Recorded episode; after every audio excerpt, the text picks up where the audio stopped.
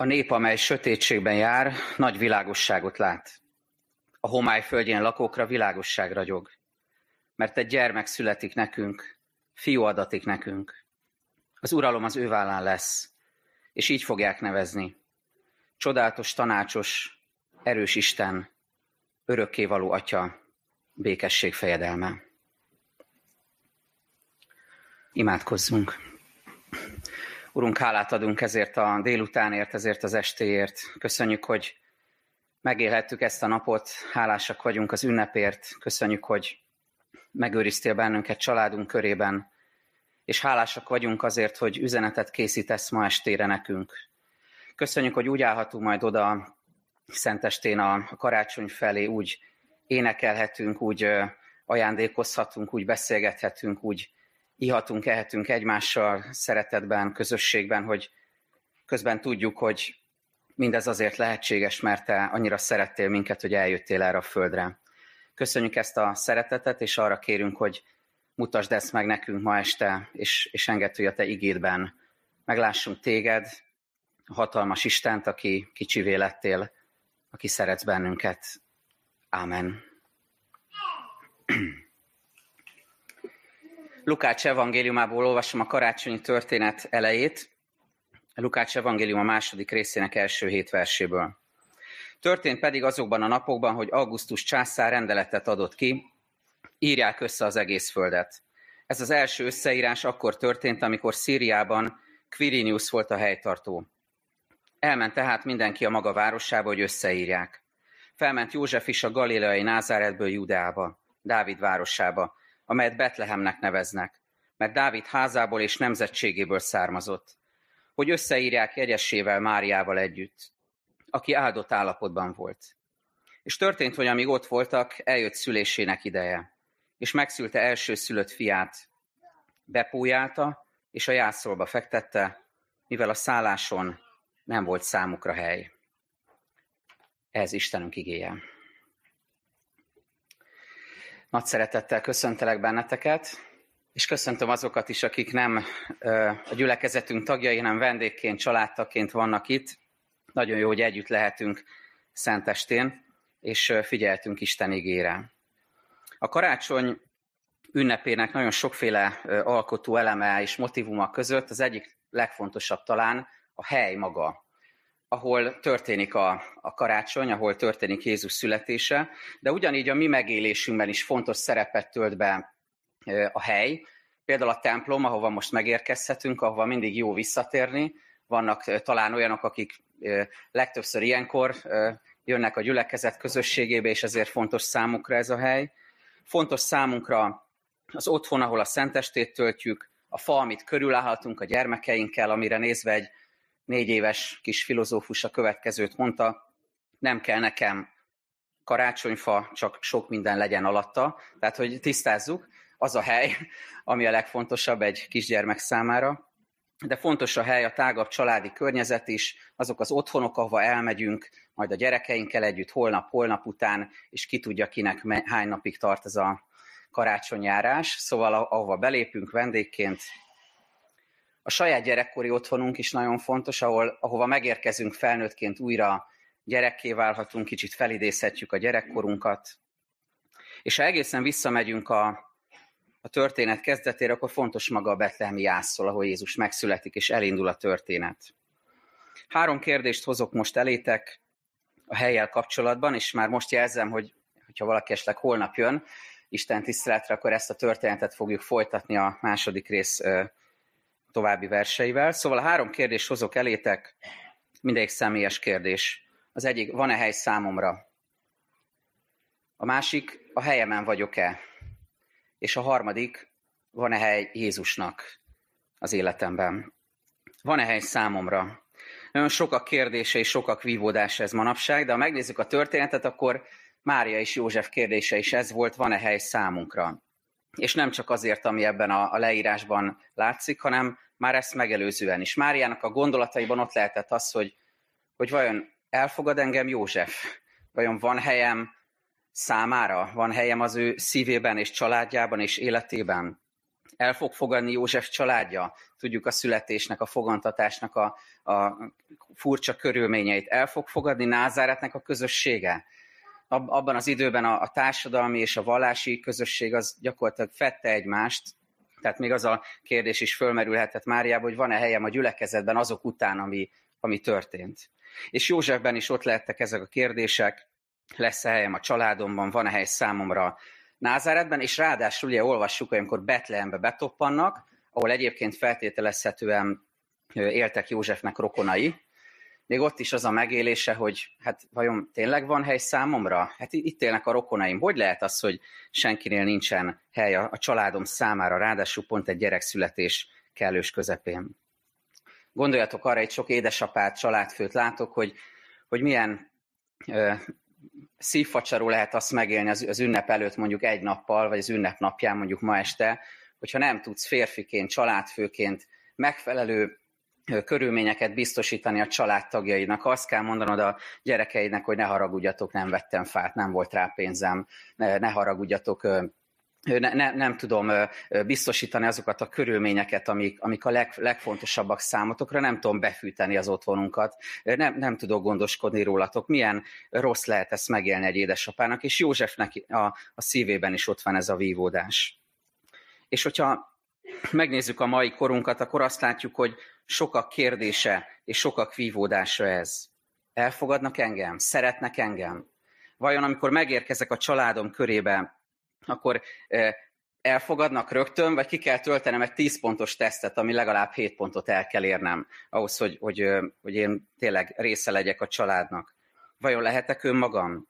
Számítanak rám? Fontos vagyok? Beleférek mások elképzeléseibe, gondolataiba? Van, a, van egy játék, amit a hittanosokkal játszottunk annak idején, a székfoglaló játék, talán többen emlékeznek rá, ahol mindig egy győztes van, és egy boldog ember van a végén, aki mosolyog, akinek van helye. Talán ismeritek, mindig egyel kevesebb szék van, mint a hány ember részt vesz ebben a játékban. És kicsit azt látom, hogy, hogy ez a könyöklés, ez a kiszorítós megy sokaknak az életében, és, és nagyon sokaknak az a tapasztalat, hogy nincsen számunkra hely. Szóval az első kérdés, amit átgondolhatunk együtt, egy, együtt hogy van-e hely számomra.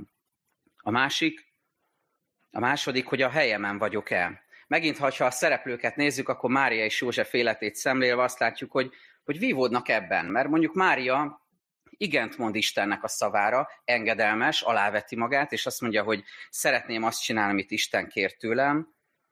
Igent mondok Istennek, és mégis telnek a hónapok, ahogy olvassuk a bibliai sztorit, és azt látjuk, hogy, hogy Máriában azért lehettek vívódások. És Józsefben ugyanígy igent mond amikor az angyal meglátogatja, igent mond Isten szavára, de ott lehettek benne is a kérdések. És ráadásul mindez Betlehembe érkezve tettőzik, amikor nincsen számukra hely. Ott vannak a kérdések, hogy tényleg jó ötlet volt ez? És talán ti is vagytok így néha ezzel. Bennünk is ott vannak ezek a kérdések.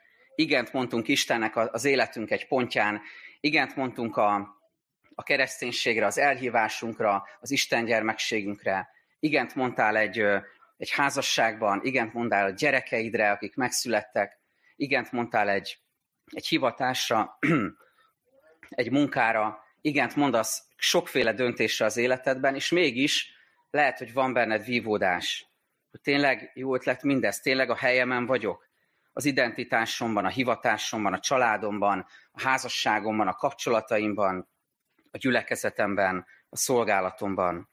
Tényleg azt csinálom, amit kell, amire Isten hívott. Ott vagyok, ahol, ahol Isten látni szeretne. Valóban a helyemen vagyok. Jó ez nekem? Jó lesz ez? Lesz rajta áldás?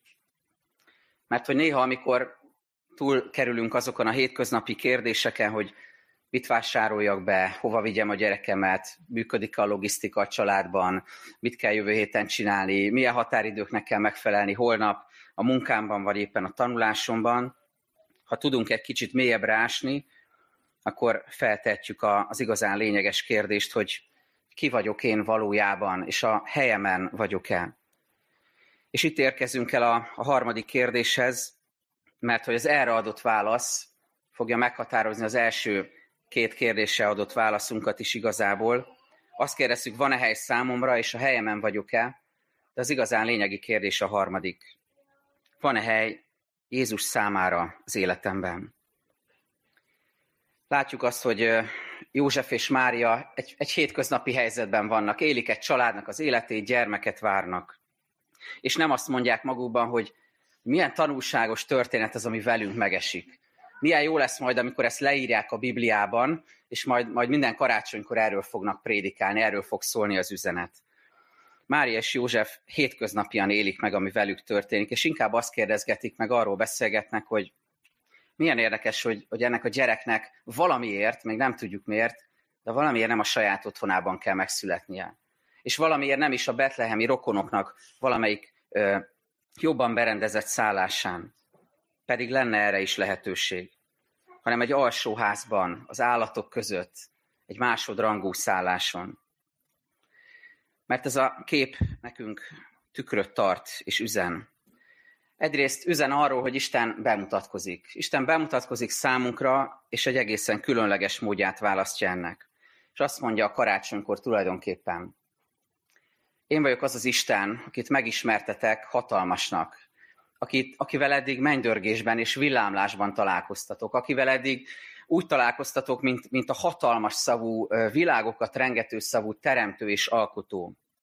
Én vagyok azok, akivel eddig úgy találkoztatok, hogy, hogy morajlott a tenger, hogy ketté vált a tenger, hogy csodák történtek, és mindenki elámult. Én vagyok az, aki, akivel az özönvízben találkoztatok. Én vagyok az az Isten, az a hatalmas szavú Isten, aki a kőtábláknak a, a fajsúlyos szavain keresztül üzent, hogy mi a törvény és mik az élet keretei. Velem találkoztatok a szikár profétáknak a hangjában. Velem találkoztatok a kevésbé lelkes és sikeres proféták életében, akiket egyszer csak meglátogatott váratlan módon egy éppen tökéletlen arjáró cethal. Én vagyok az az Isten, akivel találkoztatok a hatalmas Jeruzsálemi templomban. És én vagyok ugyanaz az Isten, aki most máshogy mutatkozok be nektek. Igazságban, hatalomban és szentségben, de most úgy, hogy közétek jövök. Hogy belépek a ti életetekbe hogy ember leszek, hogy egy leszek közületek, sebezhető, kiszolgáltatott, kicsiny, törékeny, fázó, síró gyermek, akit a mai viszonyok között egy szülőszobán lehet, hogy nem látnának el 10 per 10-es ávgárral, mert lehet, hogy nem, volt, nem nézett ki úgy, hogy megkapta volna ezeket a pontszámokat a születésekor. Én vagyok az, aki sebezhetővé és gyermekké lettem, és különös módon így mutatkozok be nektek. Közel lépek hozzátok, Kicsit úgy, mint amikor te ismersz valakit, vagy azt gondolt, hogy ismersz valakit, egy számodra elképesztő tudású vagy teljesítményű híres embert, akiről sokat olvastál, hallottál, láttad a Facebookon vagy az Instagramon, és van róla egy elképzelésed, és egyszer csak megéled azt, hogy ott van egy lépése tőled. És egyszer csak beszél hozzád. És egyszer csak kezet szoríthatsz vele. Valakiről gondoltál valamit eddig, és most egyszer csak közel jön, képet vesz magára, és emberé lesz, és közel lép hozzád, és már tudod, hogy ki ő valójában. Másrészt Isten nem csak bemutatkozik különös módon, hanem azt is mondja, hogy én vagyok az a hatalmas Isten, akiről egyébként a Zsoltár azt mondja, hogy, hogy övé az egész föld, az egész földkerekség. Én vagyok ez a hatalmas Isten, akinek a földre érkezése pillanatában még sincs helye. Még sincs hely számára legalábbis nem a hivatalos helyen. Gondoljatok ebbe bele, hogy az, hogy nincs hely számára, ezek milyen fajsúlyos szavak. Karácsonyi történet nem csak mesél, nem csak leír, hanem szeretné, ha nem aludnánk bele ebbe a sokszor hallott történetbe, és ezért kérdez, hogy hová teszem az életemben Jézust, hol van helye Jézusnak az életemben, hol van a mindennapjaimban, hol van a naptáramban. Gondolj arra, hogy mennyi programot beterveztél már 2024-re, és vajon legalább gondolatban elhelyezted-e valahol, hogy mikor fogok én Istennel találkozni? Mikor fogom őt keresni? Mikor fogok, mikor fogok szív szerint hozzáfordulni? Hol van a hely a családodban, a kapcsolataidban, a munkádban, az anyagiakban, a tanulásban? Hol van a helye az egészségben és esetleg a betegségben, annak a megélésében, a hitben és néha a hitetlenségben?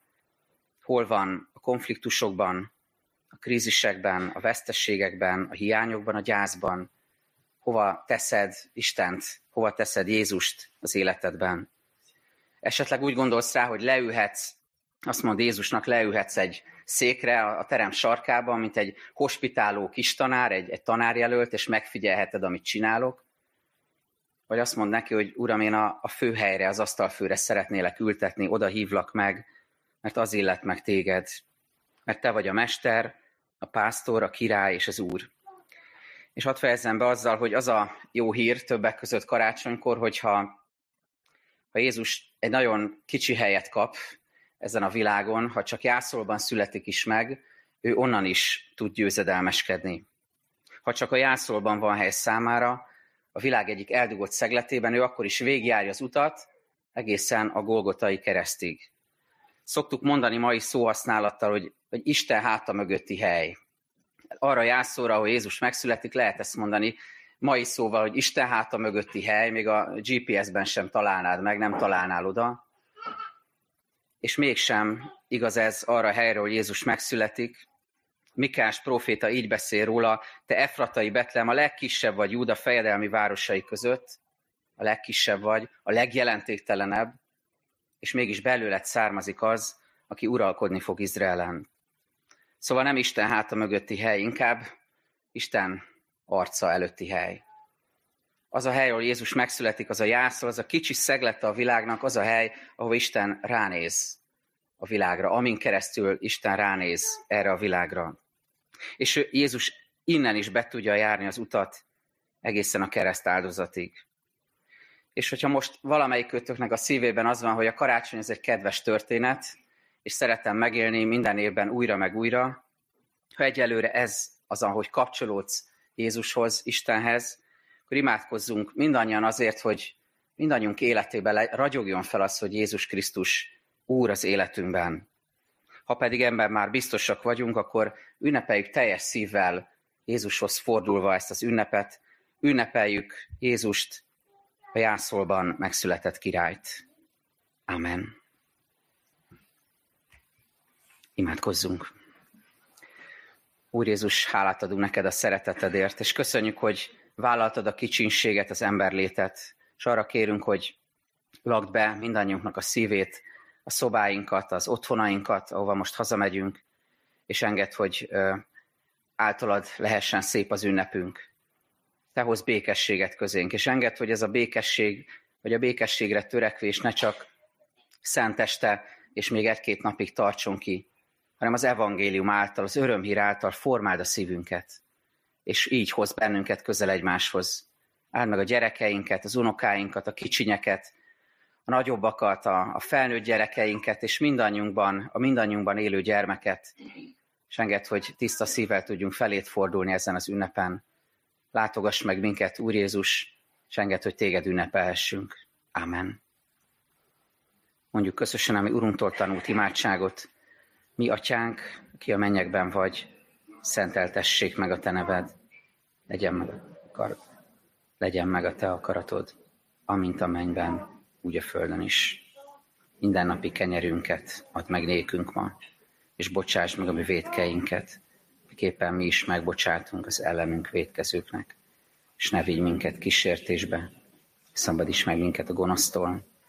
Tiéd az ország, a hatalom és a dicsőség mind örökké. Amen.